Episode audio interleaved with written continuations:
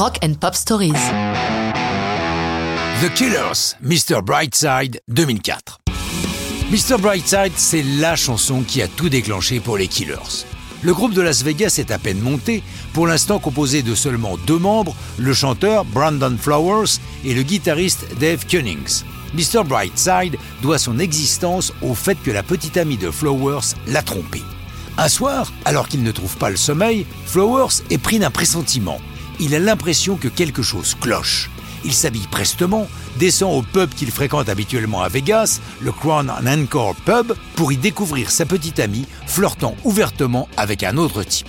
Comme Flowers l'a dit dans une interview, la chanson est née dans le pub.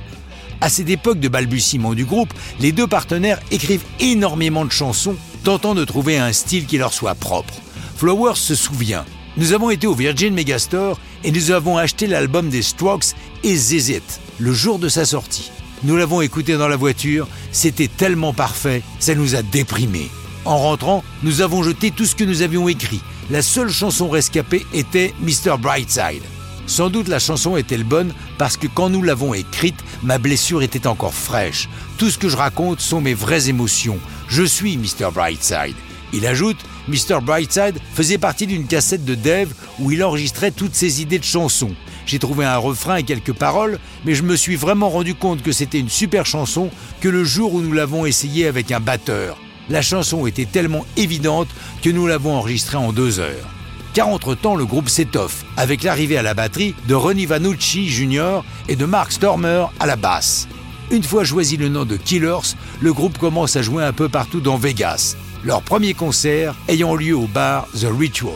Le responsable britannique de Warner est dans les parages et les Killers lui donnent leur démo de Mr. Brightside. Rien ne se passe, mais de retour en Angleterre, le type de chez Warner donne la démo à ses potes du label Lizard King qui s'enthousiasment et signent les Killers. Mr. Brightside part au Royaume-Uni le 29 septembre 2003 et le buzz fait son effet, si bien que les Killers finissent par être signés également aux États-Unis. Par la suite, la chanson va intégrer leur premier album Hot Fuss et son succès ne va pas se démentir. Les stations anglaises Absolute Radio et XFM la désignant même comme la chanson de la décennie. À ce jour, elle a été vendue à 3,5 millions d'exemplaires, lançant ainsi la carrière des Killers. Mais ça, c'est une autre histoire de rock'n'roll.